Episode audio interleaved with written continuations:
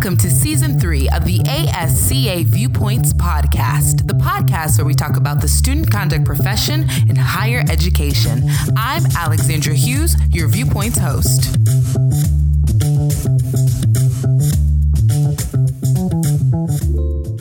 Hello, everyone, and welcome back to another episode of the ASCA Viewpoints podcast. As always, I'm your host, Alexandra. And wow, um, I hope everyone's doing well. I hope this podcast episode finds everyone well, whether it's the morning, the afternoon, the night, you are getting ready in the morning, you're working out, you're living your best life, you're eating ice cream, finally watching Tiger King, as I suggested that you did a long time ago. Wherever this episode finds you, I hope it finds you safe, healthy, and well. Um, I want to take some time to just thank everybody for the overwhelming support of the last episode that I did on this show. As everyone is aware, I like to feature different voices from our field and just get different viewpoints. And the last episode featured myself and my viewpoint. And um, it was a lot. It was a lot. It was emotional. It was raw. It was real. It was it was tremendously scary for me to put out. But I want to make sure that I just thank everyone for all of the support, all of the love, all of the reach outs, all of the resources, all of just everything that that episode inspired. I realize, as I've heard from a lot of people, that just having these episodes once a month is not enough. And that, especially during these times, people really want to have these conversations about social justice, about race, about equity, about all of these things, and how this is really a good platform to learn and to have that. And so I think maybe for some time, that's what I'm going to work on. I want to give the people what the people want. And if the people want this, then hey, let's work with it.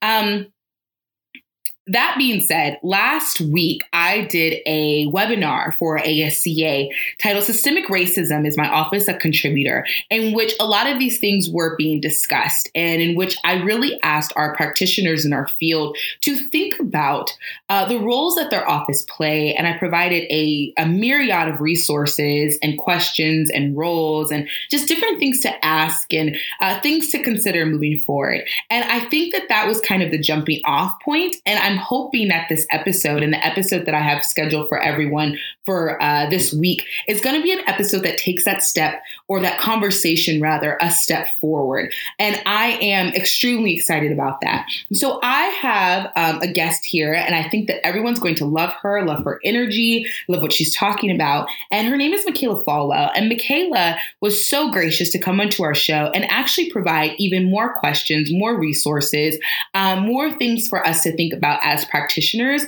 as we kind of work through um, the the climate of our country at this time and how do we ensure that our offices are actually not contributing to to these things? And what can we do over the summer to reevaluate? And how can we make sure that we're putting our best step forward? So without further ado let me introduce our guest, Michaela Falwell, to everyone. So, Michaela Falwell pronouns she, her, and hers, has served as the adjudication coordinator for sexual violence and sexual harassment cases since August of 2019, after joining the Office of Student Support and Judicial Affairs as a judicial officer in December 2018 at UC Davis. Previously, Michaela worked as the assistant director for the Office of Student Conduct and Civility Education at Towson University, where she heard high level conduct cases and served as an investigator and hearing officer for Title IX cases. Michaela's career in student affairs began in residence life at the University of Arizona and American University. Michaela is a proud alumna of the University of Tennessee's College Student Personnel Program, and Michaela also graduated from San Francisco State University with a degree in criminal justice studies. Michaela's student conduct work is guided by social justice, student development, and care for students. And I can guarantee you that everyone here will be able to listen to this episode and take something valuable away. I know I did. I learned a lot just listening and talking with her. And I encourage everyone to reach out to Michaela. She provides her contact info. I will put it in the description box if you want to hear more, if you would like to connect with her. Um, and yeah, I think everyone's going to like it. So, with that being said, be on the lookout for more things this summer as we work through these issues, we work through these topics. Um, I'm not going to say that I'm going to have the the answer for everything, but if nothing else, hopefully it will be a starting place for all to move forward, for all of us to move forward collectively. Please stay safe. Please stay healthy. Please remember we are still in the middle of a pandemic and COVID 19 is real. And I will connect with everyone soon. Thanks for listening.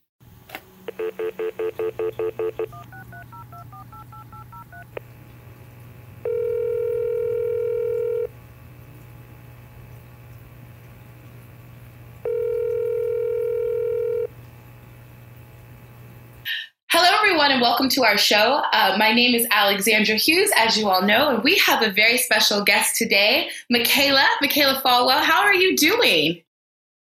You know, I'm doing okay. Not great, not good. Just to, just okay to be honest.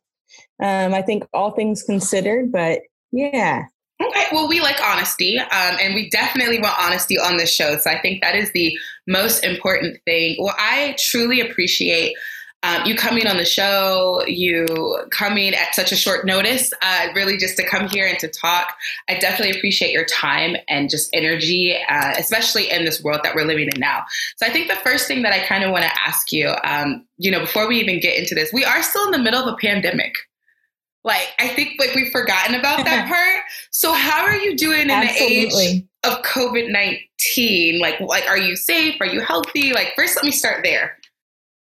Yeah, thank you for asking that. And I, of course, I appreciate the invitation to come and speak with you today. Um, you know, I, I'm safe and I'm healthy, and I really appreciate that. My department is still working from home, and um, yeah, I've just tried to maintain healthy boundaries. And, uh, you know, it is a challenge, I think, just to work from home and to not have that separation. So I'm just trying to do basic things like hold my normal office hours, go for a walk after work to create that separation when I would normally leave the office and walk away.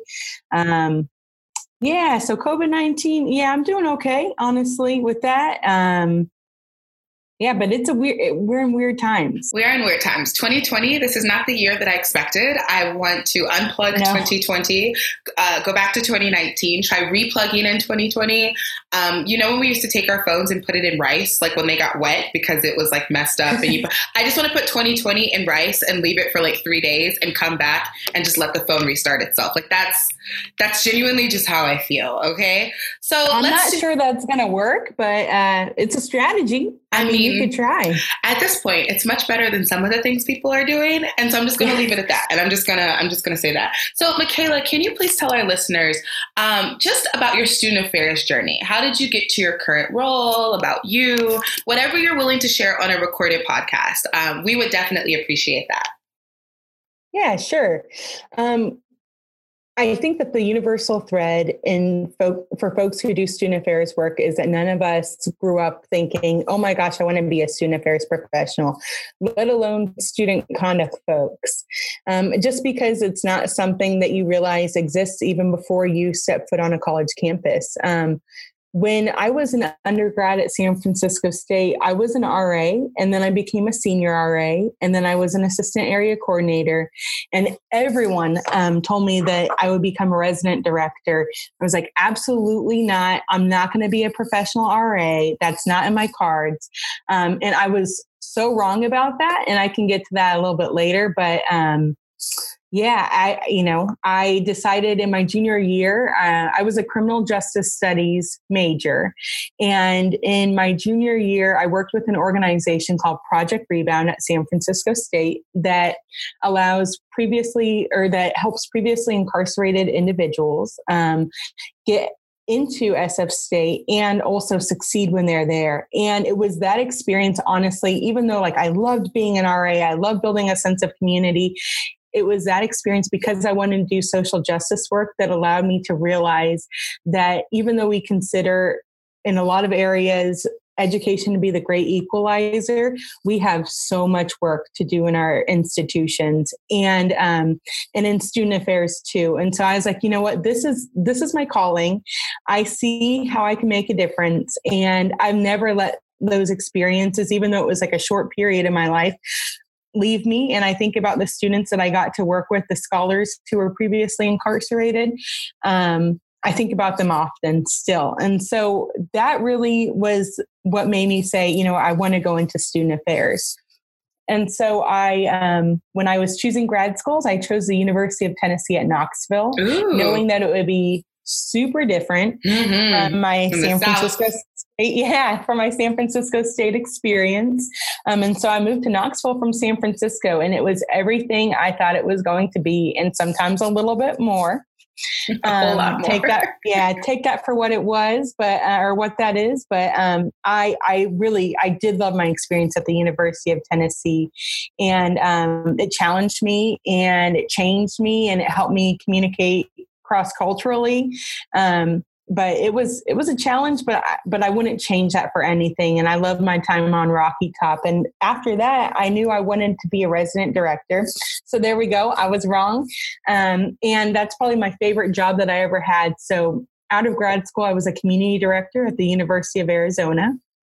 And then after that, I worked as a resident director at American University. And I will say that, like, being a resident director or community director was probably my favorite job that I ever had. Just because I got to live in community with folks, I think it really prepared me to work in student conduct because I was being a, I was a first responder to incidents. I got to see how this played out. Whenever I receive an incident report now, I can literally picture it.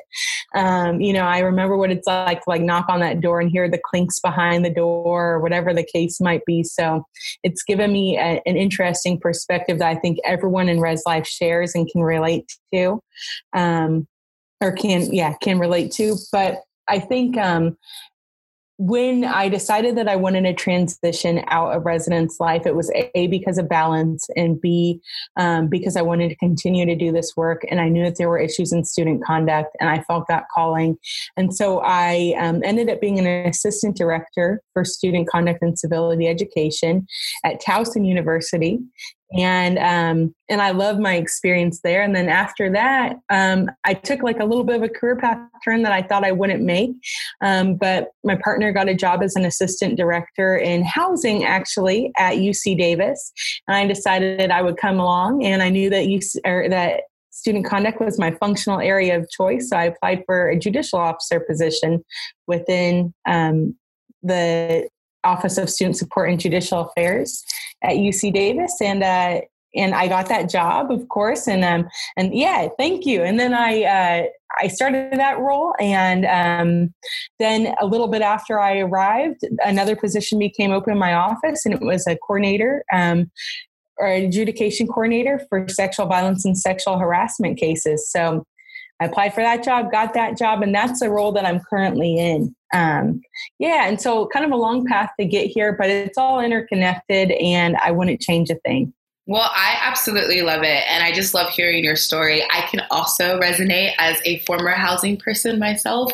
I think uh, it yeah. definitely you know, it definitely makes a difference now being on the, as I say now, I'm on the eight to five side, not the five to eight side.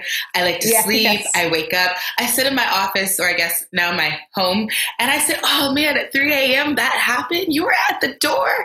Like, oh wow. Yes. But I feel like I can say that because just like you, I can literally put myself back in those shoes. And I just think it's so important and it helps so much having that perspective because I understand the rules why the RA knocked three times, why we had to wait for the police officer to get here. Like all of those different things, I I'm here for it. So I definitely I love your story. You definitely have a lot of experience, and so I think that just holds weight and it shows in your passion as well. so thank you, Michaela. I know that you wrote a post in the ASCA Women and Student Conduct page, and it was a call out for people to examine their catch all policies. I'm going to go ahead and read the post for our uh, listeners if you're okay with that. Okay? Yeah, for sure. All right. So, as it says, I have to clear my voice. Okay. As our colleagues of color, students, and communities continue to be in pain and fear, what are you doing to ensure that your process is not a duplication of a justice system that is clearly not working for everyone? Are you examining your office's application of catch all policies, like disruption policies, that are applied to gray area issues? Do you plan to examine the use of language within our offices, titles, and policies? How will you continue to be a partner to your campus and local police departments while protecting the safety of your community? Do you have a system for following up when a student tells you that their encounter with the police made them feel unsafe or the treatment that they received was not aligned with campus expectations? What about when a student reports that type of treatment from a colleague within your own office? How can we ensure that our sanctions actually educate students and are viewed as an educational opportunity instead of solely a means for holding students accountable and being viewed as a punishment? We have made great strides in our functional area, but there is still so much work to be done. If you are making or have made positive changes on your campus, I would love to hear them. If you're struggling in your work or in your office, please know that you can reach out to me, and I'm always willing to be a listening ear. And most importantly, to my colleagues of color who are making space to do this work every day while navigating your own safety and hurt. I see you, and I'm here for you in whatever way you need support that was, I think, the best thing that I have read in probably 2020. Um, so the first thing that I want to do is just say, like, thank you for this. Because I know personally, as a Black woman, when I am constantly, as the episode that got put out uh, as for the first this month, I'm constantly asking these questions. I'm constantly, I'm very passionate about it. But to see other people be passionate about it as well. And to put in such i mean i couldn't have written something better myself. So that's the first thing that i just want to say. Um, what made you do that? What made you think about that? Yeah, well, I mean, these thoughts are always on my mind, not just in this time right now when we're processing through the loss of Black lives to police violence, right? And and I want to highlight that this is a perpetual issue. So, um, you know, the fact is that these issues obviously have not been solved and we have a system that isn't working. And i chose um, to work in student conduct because i believe that the work that we do every day matters. And um, I also knew from day one that the way that we actually do this work makes all the difference. And we have a responsibility to ourselves, our colleagues, our campus community to do better when we know better and to look at our work in a critical lens. Um, and I just wanted to put not necessarily a call out, but a call in um, for folks who do this work to think about these issues a little bit more. Um, and I want to address it like social justice isn't a passion area for me. I really look at it as a critical component of our work. And if you are, if that's a deficit for you, that's something that you have to work on. And we're all continuing to do this work. It doesn't stop after a couple of trainings where you can say, like, oh, I'm good. Um, and so I really, you know, I think about this all the time. And one of the ways that we can make a lot of change is through our actual offices and the work that we're doing on a daily basis. Um, I'm always conscious of the fact that student conduct work is historically rooted in a criminal justice system, and that's not grounded in student development and learning. Um, it's just, it's not any way, in any way, shape, or form. And it's also, it's not even that it's broken, it wasn't built to serve folks of color, right? Um, neither were our institutions because it wasn't that long ago. I mean, literally, I think a lot of us have parents who were around when our institutions were segregated. Um, and so just thinking about processing through that and how do we make a change? Um, and our institutions are ever changing too. So there are folks who have come into our institution who have held positions for a long time. And maybe when they came in, they weren't intending to serve such a diverse student population, but we have to challenge ourselves to make changes to really meet our students' needs. Um, and like I said, I'm always educating myself on how students' identities and experiences inform how they perceive and navigate the student conduct process. Um, and that student conduct uh, processes and us as part- practitioners should be tools for attention and engagement and education rather than barriers. And I think when I hear colleagues, whether it be on my own campus or um, on other campuses that don't do student conduct work say, wow, I can never do that work. I think we might be missing the mark because they are not seeing us as doing the same work as them, where we're trying to retain folks. And I, I really look at when we hold students accountable, um, and we have conversations with them that are meant to educate them. In that moment, we want more for them than they wanted for themselves when they did whatever they did that got them to our office. So, how can we help continue this conversation and um, move them forward? You know what I mean? And and help them stay at our institutions. There are so many times when um, incidents are not a point of no return. There are incidents where it's like, yo, I don't think that this is the space for you right now. You got to take some time away or maybe time away forever. But most of what we do is educating folks so that they can make different decisions. But um, I made that post because I believe our processes continue to be a duplication of the criminal justice system. I think um, when events like the death of George Floyd, or let me correct that. It's not just a death, it's a murder. So I, I would just want to name that for what it is. Um, the murder of George Floyd, Breonna Taylor, Ahmaud Arbery are given national attention. Folks feel called to um, make changes on a national level, and they feel like, uh, and sometimes folks feel like they don't know where to start or they're just removed from the issues, so they don't do anything. And um, I wrote that post because I want to highlight that there are things that we can do within our sphere of influence and within our daily work that make a huge difference. Um, there are hundreds of issues that we could identify and action items that we can um, create a list for ourselves for example um, if we look at our work with the critical lens and my post was just a really short list of small things that were on my heart and mind at the time um, but there are bigger issues and there's a lot more that we can do than what i just put into a paragraph online. So I, I just want to, you know, I want to call folks in to do this work with me um, and to continue to think about these issues um, and how we're connected to them. It's not just when I leave work, I'm going to put a post on social media and say, like, hey, this is really important. But it's like, how am I doing this work in my day to day as a student conduct practitioner? Yes. I vote you for president. Um, and I mean, I mean, like, yes, everything you just said, yes. Um, I don't know if I could, could, have said it any better myself. Pretty sure that, like, you, everything, like, emotionally, like, you put into actually actionable words. And I love that. And there's some things that you said that I think people really need to listen to. One of the things that you said is that social justice isn't just a passion anymore, it is a critical part of the functional area that we do. And that is the, that is the piece. That is the way that we need to look at this work. It is not an option. It is not a uh, diversity class that we take once in grad school that, you know, we learn about a little bit of history and we go from there and we never look at it again. You said it. It is not, um, you know, there, there aren't enough uh, certificates and, and things that we can give people to just take it and say, okay, it's done at Gehring last year, um, Kateeka Harris, she is our incoming after Martha, our new president, or president elect. I should have the right terminology for that, right? So, like, she'll be our president next year.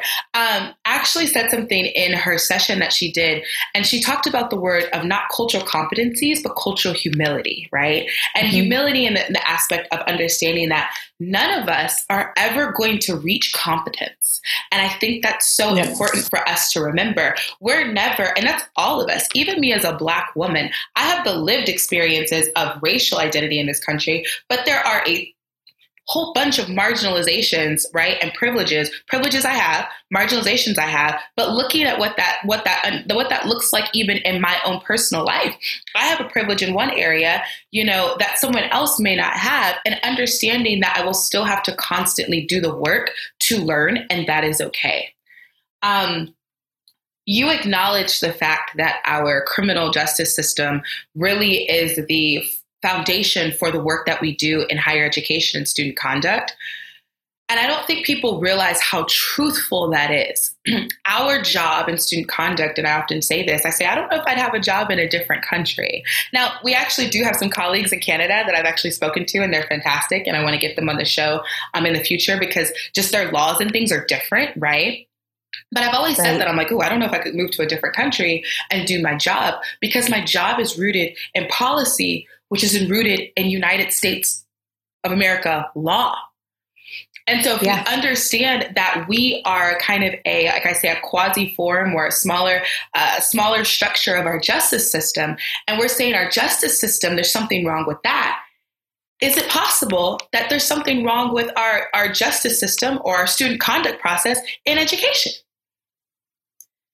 And Absolutely. that's what I don't think people realize. It's it's related. It's the same thing. It is. We are connected to these issues.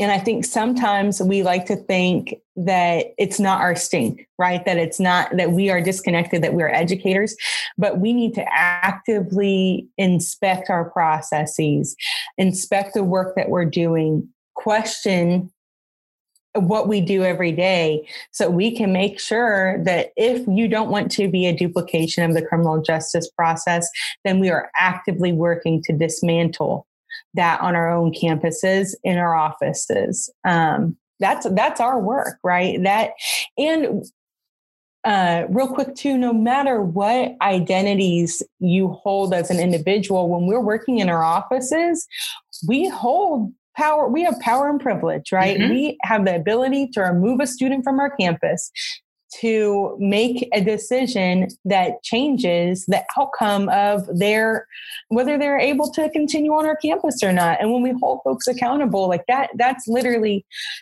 you know, we have to do better to partner with students to figure out what that looks like to create that relationship so that they're also holding themselves accountable and it's not something that we're doing to them. But the fact that we have the ability to do things to their education, to remove them from our campus, that's power and privilege. And we have to think about how are we applying that. Mm-hmm. I I say that all the time. I think so many people come and say, "Wow, you have the, the ability to suspend someone, the ability to expel someone," and I said, "Yes, but to whom to whom is given much responsibility, much is expected." And this idea of saying, "Look, if I understand that I can suspend or expel you, whoever you are, student." Let's look at two sides of that. The first one being, what did your parents sacrifice to get you to be able to go to college, right? We're looking at I mean, parents that have given up everything, that have gone back to work, that have worked hours, that have, I mean, whatever yes. that, whatever those, and I, don't, I, I use parents loosely because that could be a village to support, you know, whoever that student yeah. is. Okay, then what has that, right? Yeah. Eh, to what whoever that is to support them. Who, I mean, I know people that have done literally fish fries in the backyard to raise money to send a child to college. Right? I, what is that student themselves? What have they sacrificed? Right? to be there. And I also say, if we're going to suspend or expel someone, how will that impact their future generations? Because we know that if we say that education is this great equalizer, which I argue it isn't, right? But if we say that it is part of that step, okay, how is that suspension or expulsion going to impact their future and their career and their generations coming after. It is a lot of power. And I don't think until we think about it in that sense can we truly honestly say, are we making the best decisions for our students? Now, like you said, there are things that happens happen and I mm, okay, gotta go, right? I'm not saying that yeah. it isn't, right, or it doesn't hold space and that it's not a learning experience because that is one, but are we really assessing the opportunities that we're giving to all of our students? Are we giving people, certain people, second chances and not those second chances to others? Yes. So much truth in that. And what did that education look like before? Like, what efforts have we made as a community to educate folks before these incidents happen? How are we? Uh, I have so many questions and so many things that we need to work on and um, just actively tear apart um, in our work. And I think that now is a great time to start doing some of that if you haven't been thinking about it. Or if you have been thinking about it, ask yourself all those questions again. Um, we're never, we, this work never stops. It never stops. Students always find new and creative ways to like violate policies and things like that. But like we also um, find new and creative ways to make our policies work, sometimes in ways that aren't equitable, um, sometimes in ways that don't match the education and our own um, philosophies that we want to have stu- that we want to um, impose upon students right? And so we need to think about how can we call ourselves in and really do this work as educators. Really like really think about when we show up every day like are we doing the student affairs work? Are we being educators? Are we development developing folks? Um, we have so much work to do. And i'm excited by that. I'm challenged by that. Um, and it, it needs to be done over time it can't just be that you went to one staff meeting or you you did a day long um, retreat with your staff and you work through some issues, you've identified some things, and you're like, we're going to write a new policy. It's like, it's not just policies. Mm-hmm. Exactly. It's it's it's actionable things. So let's talk about that because I want to give people an example. Um, I'm sure people are listening, and, and, if people don't necessarily know, or if this maybe be the first time that they're they're thinking about it, I, am so excited. So let's take a policy. Uh, one of the ones that I like to talk about is, for example, the use of a zero tolerance policy right? And I like to use that one because I think that's a good example of asking is this policy really equitable for all students? Right? And and how does yep. that work? So i know that i am a big proponent of saying mm, i'm not a fan of zero tolerance policies. And the reason for that and for those people who don't know Zero tolerance policies essentially came about um, in this era of drug free schools, gun free schools, as a response to the fact that there were a lot of things happening right in this country. Now, let me make myself clear there is no place for guns in a school. There is no place, or there are no place. Drugs do none of these things do not belong in a school. I am not condemning. I'm not I'm condoning it at all. Um, but I want to look at that because the purpose of zero tolerance policies at the time was to account for those things that do not belong. But what happened mm-hmm. over time was that funding, and we still have it to this day, funding for our institutions, and, and this is also a K through 12 system, right, came from uh, looking at how schools were following these zero tolerance policies, right? If they had school resource officers, uh, how many people they were suspending in that disciplinary uh, way. Administrators had the autonomy to make the decision in the way that they wanted to, but they were choosing to suspend people uh, from school for reasons that were not the original reasons of these zero tolerance policies, but for things like talking back, for dress code violations, for a myriad of things that had absolutely nothing to do with what the original reason for these policies were. And so I look at there's still some institutions, and even my institution has a zero tolerance policy. It says if you are found with drugs on campus, you will automatically be um, it's like suspended or suspension of rights and privileges. Um, mm-hmm. I believe our system is actually going through an update. And when I looked at the model policy um, that they came out for people, I don't know if it's actually going to pass, but in the draft that they have, they actually took that out. So I'm extremely happy about that. Awesome. But yeah. we'll see. We'll see what that looks like. I'll have to give you an update. But right now, you know what they're saying is it's it's it's zero tolerance. So, how can something like that negatively impact and not be equitable for all students involved? Yeah, I mean, so many ways. I think the issue with that is it removes the autonomy of a, a, person to look at a situation and to make an assessment on it, to look at personal circumstances, to look at what actually happened. And um, one of my former colleagues, who was my supervisor, her name's Regina. She um, does this work too. She did Ooh, one of hi, Regina! Shout out to podcasts. Regina. Yeah. um, she taught me this in a way that makes a lot of sense, which is like it's not a question of whether they violated a policy or not. That is completely like that. That is you either violated the policy or you didn't. But where we have the flexibility and the ability to um, meet students' needs is through sanctioning, right? And so when you have these zero tolerance policies, what you're essentially doing is not listening to people's stories. Um, and it makes me think about the folks who are not heard, who are hurting, who are, you know, like I think about drugs, for example. You're right that it doesn't, they don't have a great place on our college campus. We have the responsibility to address that. But at the same time, we know that there are folks with substance abuse issues or who are using as like um, not the best coping mechanism. There are definitely better ones out there. But do we have the ability as student conduct folks to help folks through that, to educate them, to give them resources, to allow them to have a second chance. And so when we have these zero tolerance policies, we're effectively moving people from our institute, we're moving people from our institutions who have a lot of promise. There are things where I think um, even in like the worst case scenario, like a gun on campus, for example, our process, like it, it's still very possible that the majority of individuals who have any sort of weapon on campus will be removed, even without that zero tolerance policy. But what you do when you create a zero tolerance policy is you don't have any room for addressing a specific situation. Um, yeah, and, and individual circumstances. So, like you, I am not a fan, and I'm really thankful that your um, system is removing that from your policies, and and I hope that other folks do the same, mm-hmm. or at um, least think about it, right? And what what does that yeah, look like? Think about and it. so it allows. One of the things I know someone's asked me in the past, and I said, "Well, Alexandra," um, and the same thing that I had to do. If our policy says suspension, um, how do you how do you get around that? Luckily, my policy says suspension or suspension of rights and privileges. So that allowed me to be able to still maintain consistency with each situation, but to look at the elements, right, and hear that student's story to say, okay, suspension of rights and privileges, what does that look like? For our students. And so that was kind of the the good thing that I think a lot of places and institutions were looking at too, you know, because changing those policies mm-hmm. and how that works.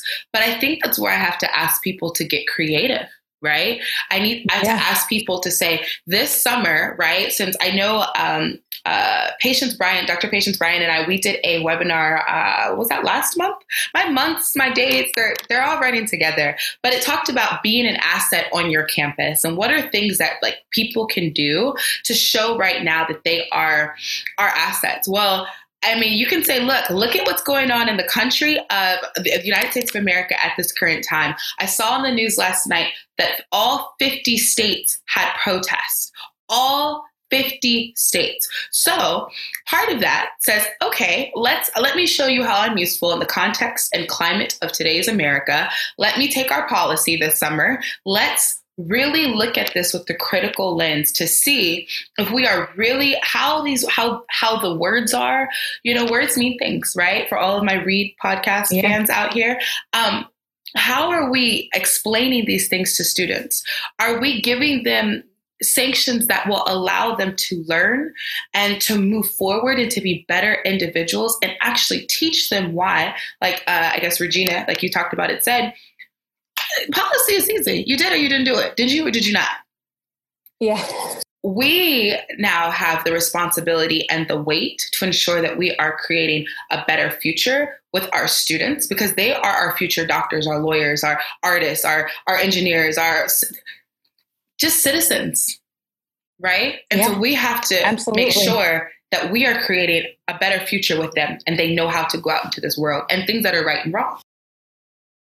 Yeah, and one of the cool things about working in student conduct too is that we have the ability to hold folks accountable to that education, right? So when we have a sanction, for example, we can track that. We can say, Did you engage in this work? What did you learn? And continue that conversation. And even after we've assigned a sanction, we can still provide additional resources.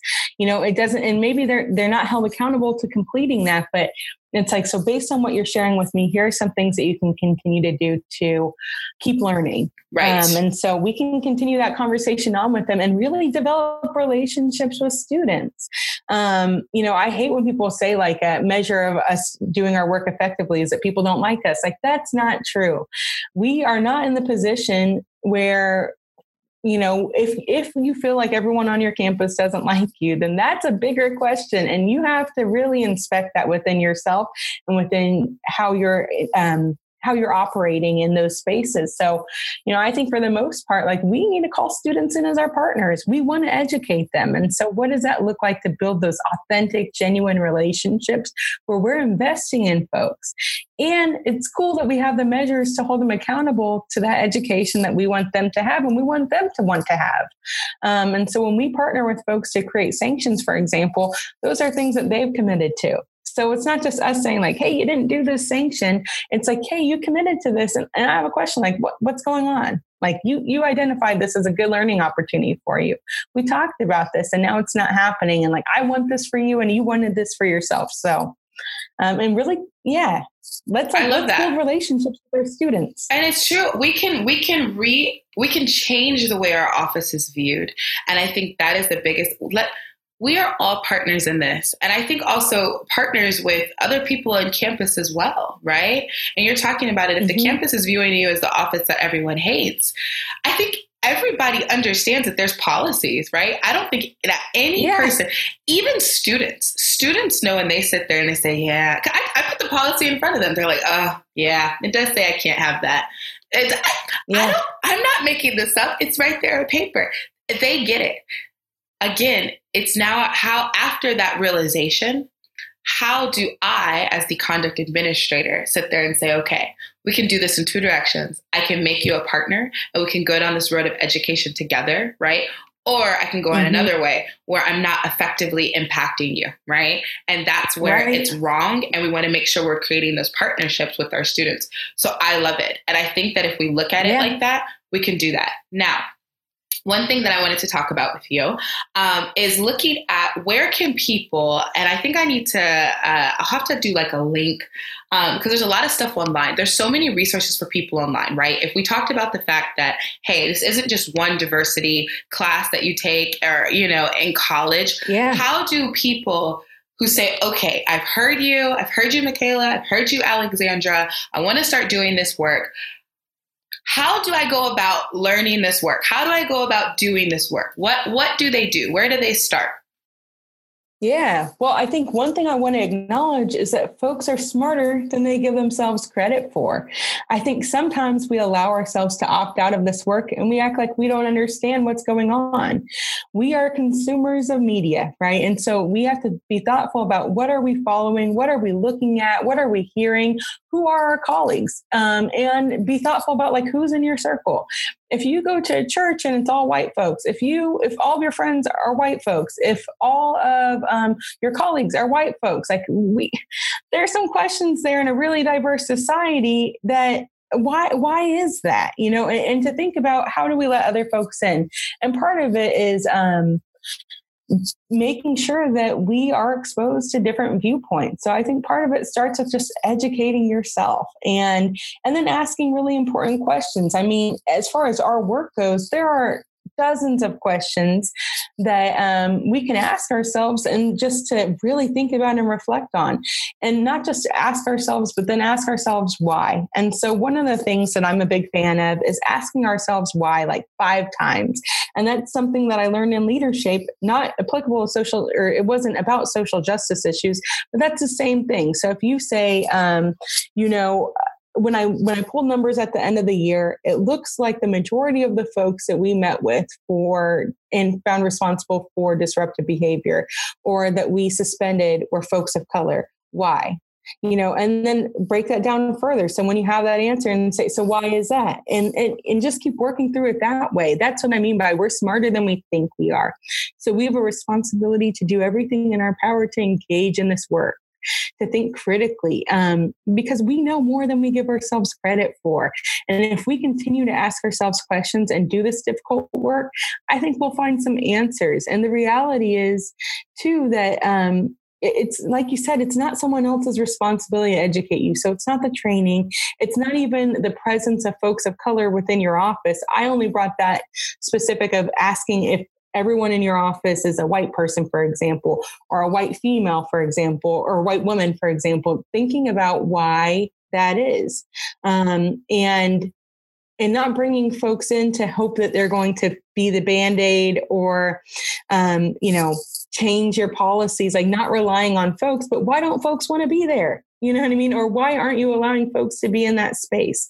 So really thinking critically just about our offices, our processes. And um, I have about I have hundreds of questions that we could ask ourselves, and I can go over some of them with you if you want. But yeah, let's, um, let's give people a couple. Yeah. Let's give them just a couple to see. You know, what are some some questions that you can ask yourself? You know, whether these are things that you know, um, are in regard to policies that need to be changed, the way it impacts people. Um, let's give people some some examples. Sure. So, one thing to think about, and this is a really simple one are our policies up to date or are they antiquated?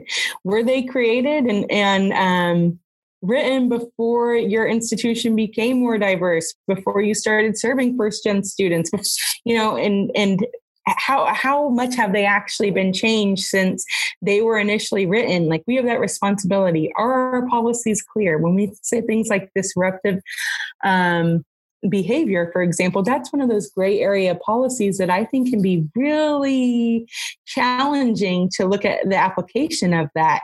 Um, and and I think sometimes that's one of those that we make it fit when it doesn't when it wasn't necessarily intended to address that specific issue. So is that student then being placed in the position to agree that they violated a policy when we didn't even write it for that purpose? Um, and then how are policies communicated to students right? We know that the, these policies exist. Most of them I, I would say are common sense. There are certain ones though that you wouldn't know. And i think about academic integrity. That's a lot of what we do at uc davis some of those things students wouldn't know unless you tell them. Like for example about posting a professor's um, course content online. Unless the professor told you about that you might be a little bit confused especially when you see it happening so often. So who are those folks who are being reported for that and why?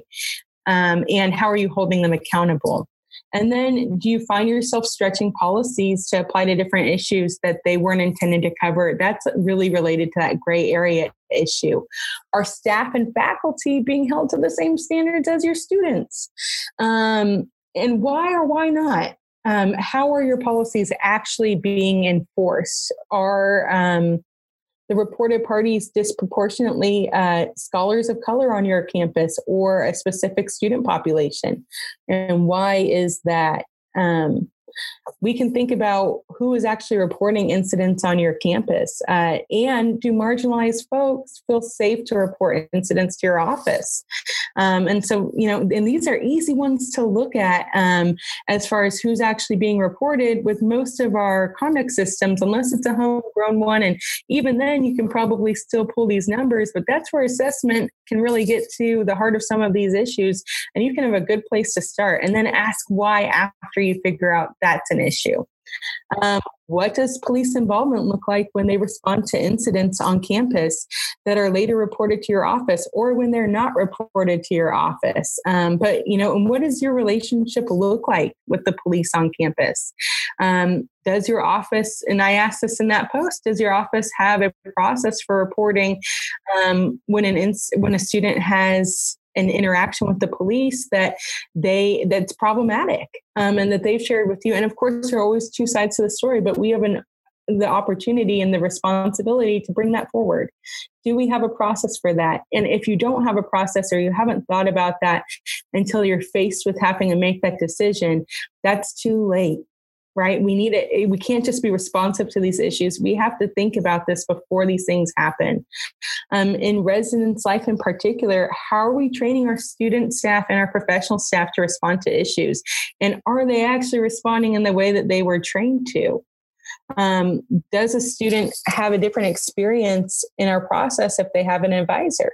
And then what if their advisor is an attorney? So thinking about access to resources, privilege. Um, yeah and privilege absolutely. Um, and and what's that outcome for them? Is it different? And we have to really ask ourselves that. Do i speak differently in my meetings if i know that you have an advisor that's an attorney? Um, and if so you got to really break that down and why? Every student deserves that same experience no matter who they're represented by. Um, who's making decisions regarding the outcome of a hearing? What does their training look like? And have they been trained to actively disrupt their implicit bias not just recognize that it exists? Um, we have to move beyond that and um, and I mentioned this earlier, but what's your office's honest reputation on your campus? Find the truths in that and then actively work on addressing those issues, not just scratching the surface for changing how your office appears to others, but really changing the work that led to that reputation on a day to day basis. Um, and this is a big one for me, isn't a is a poorly written appeal given the same weight and consideration as a well written appeal with the same core point.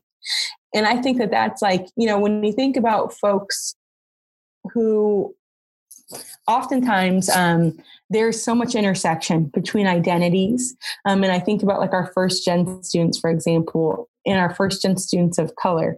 And these issues are all interconnected. But I think about when a student has surpassed their parents' level of education.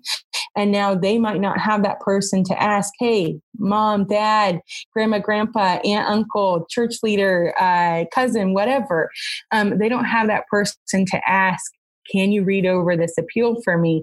Or maybe they don't have an attorney secretly ghostwriting it in the background because they don't have access to those resources. Are they still given that same chance? Like we have to look at that and think about that. So are we stuck that this isn't a well written appeal? What a joke. Or are we still thinking like, wow, like maybe I can call the student in and have a conversation with them because I think I know what they're getting at, but I want to talk with them about it further. Like, how are we responding to these issues?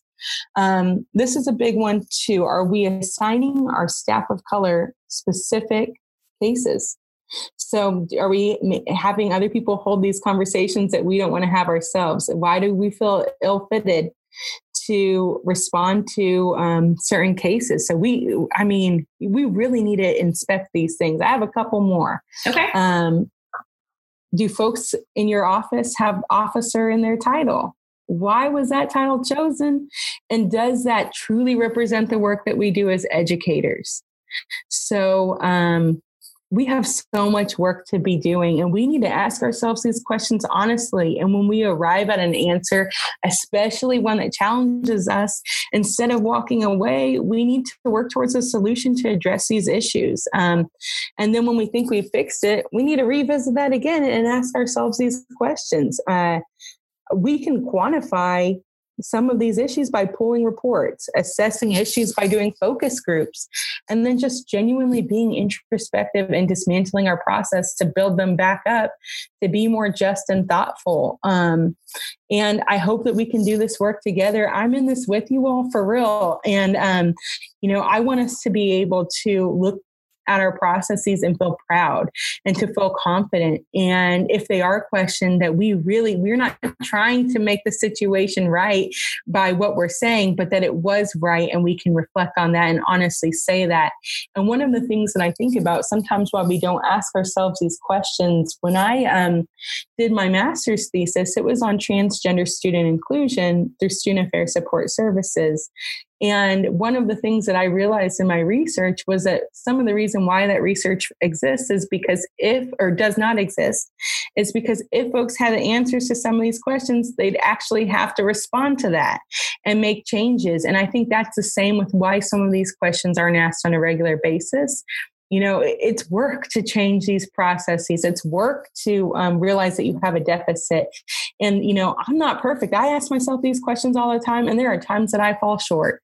Um, and i have to actively work on that. That's my responsibility. And that's not just like for me to wait for my supervisor to do a um, to do an eval, right? And to right. they didn't identify that as an issue, so it must not be an issue. Well, who's your supervisor? You know, I mean, we all have issues, so we need to be working through this together. And um, if anyone wants to talk about that, I know I I put that call out or call in in my uh, post um, on the ASCA Women uh, and Student Conduct Group, but I really mean that for anyone. Um, so yeah, we have a lot of work to do. We I mean, I, I mean, literally, I truly believe that people will be able to take the everything that you have said and hopefully let that be the place where they start. You have proposed some phenomenal questions that I think will really, really, really, if they already haven't, be the foundation for change to start. And I want to encourage people to be comfortable with feeling uncomfortable get comfortably yeah. uncomfortable, you know? And I yeah. think when people start doing that, then we're going to to definitely see see a change in what we need. Well, I truly appreciate this. So I always ask people on our show, and I would ask you, what is something that's been giving you life? Is it a book, a song, anything that you'd recommend to others, a podcast, your favorite podcast, i.e., my podcast? Since, you know, I'm just going to throw that out there and say that's what it is. It probably isn't. But, you know, what is something that you're doing? I don't, I mean, I've been on the Cricut making bandwagon, cutting vinyl and putting vinyl and everything. So, what is something that you are doing that you would recommend to people? Yeah, so um, I'm rereading one of my favorite books, and it's actually it's right along lines uh, right along the lines of this conversation and our work and that is the meaning of freedom and other difficult dialogues by my girl angela davis. Um, it's a collection of 12 speeches by Angela Davis. It is timely, even though it was written in 2012, I think. Um, hopefully, I got that right. But 2012, and it's in, in the essays that are in there, essentially the speeches, are from before then. But so it wasn't like she wrote it in 2011 and then published it. They're from over time, but they still speak to everything that's going on today. So I'm rereading that, trying to have an open lens, trying to question the things that I do in my day to day life um, and just be thoughtful about that. She really writes about intersectional issues and just breaks things down in a way that really because she breaks it down so simply, it does give me hope that these things can change because they're not as complex as we make them to be. Um, and yeah, I just, you know, anytime I read anything by her, I'm, I'm like a, I'm a fangirl. Um, but anytime I read something by Angela Davis, I mean, it, there is a piece that's like not the most uplifting read, but it does make me think that like change is possible. And I know that it is. So um, that's giving me life right now. And then, of course, there are other little things like um, Little Fires Everywhere. Oh, they're so good. I, I finished it. I, I, I went to have a second season. Oh, but, um, I literally started watching it again. So yeah, it's just, you know, those little, sometimes we have to take those little things and, and also find times for time for joy. And right. there's a show that I watch that like, no, I don't think anyone watches. So I'm going to give it a shout out. So hopefully it gets continued on, but Songland, it is a really good really? show. It's okay. like basically the show where folks, um, songwriters pitch a song to an artist and it's a good one. So I think yeah, it's on Hulu, right? Light. Is it yeah, on Hulu? You can okay. access it on Hulu. Um, it's not a Hulu show, but you can access it through there. It's an NBC show, but I watch it on Hulu because I don't have actual cable, so or TV. So yeah, so Hulu, but okay. yeah, that's a that's a good one. It's just lighthearted. So if you need that type of break, and maybe reading the meaning of freedom and other difficult dialogues won't be the break and the joy that you need right now, uh, that show's a good one. Okay, well, wonderful. Well, Michaela, where can people find you if they want to be connected with you? Um, and are you on the interwebs? Are you on the the social medias and the Twitters? Are you not? I always like to ask. yeah, so. Um, you know, I'm not super active on Facebook, so it's interesting that I posted that post and that led to this because I literally I usually do not log on to Facebook, but you can find me on Instagram. It's really easy at Michaela Falwell. You can find me on Facebook still, Michaela Falwell. Um, and uh, yeah, I don't use Twitter. I think I, I have a Twitter, but gosh, it, the last thing I probably posted was like from 2016. So um, you can visit me there, but I'm not going to respond. So sorry about that. And then, of course, you can email me on my work email. It's um, M A Falwell. That's F as in Frank, A L W E L L at ucdavis.edu. I look forward to connecting with folks, and I really mean that. And one thing that I want to make really clear is that I know that at our core, we all entered into this work because we care and love about love students. And, you know, I think that's even more clear from the fact that we didn't come in to college thinking, wow, I want to be a student affairs practitioner. Like that's just not our calling. But at some point, we had some positive experience where we want to serve students. And so I know that we can work together to do this work to make change.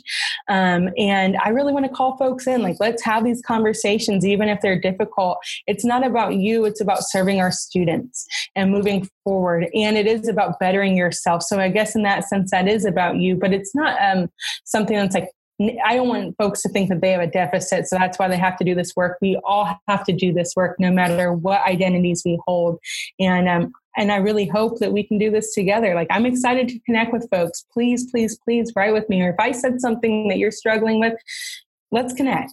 Let's talk about this further. And I so appreciate the invitation to be on this podcast. Um, to have this platform. So thank you so much for the invite and for your wisdom that you shared today too. Your oh, of knowledge. I, you know, I'm yeah. just here to to help, and I think collectively we work together. Um, I learn every day. I learn from from you. I learn from people. I think what I enjoy about doing this podcast more than anything else is that for every person that I interact with, I can learn something to take something from, and so that's why I'm so passionate about these episodes, this podcast, and just continuing this conversation. Um, again, I appreciate you as always. I'll put all of your contact information in the in Perfect. the description box so people can like click and stuff, just so yeah. they have it. Um, and I mean, you. I, I really have no no closing. Like you said everything. Like I, I'm just gonna end it there. Like take care in the cool. time of coronavirus, and we will stay tuned and see everyone next time. Yeah, and take care of yourselves, y'all. All right, bye. Bye. This episode was produced, edited, and hosted by Alexandra Hughes. That's me. If you're enjoying the podcast, we ask that you like, rate, and review us on Apple Podcasts or wherever you get your podcasts. It really helps others discover us and become more visible to our podcasting community. If you have suggestions for future guests or would like to be featured on the podcast yourself, feel free to reach out to us by email at ascapodcast at gmail.com or on Twitter at ASCA Podcast. If you'd like to connect with me on Twitter, you can find me at Alexandra's View. Talk to us. We talk back.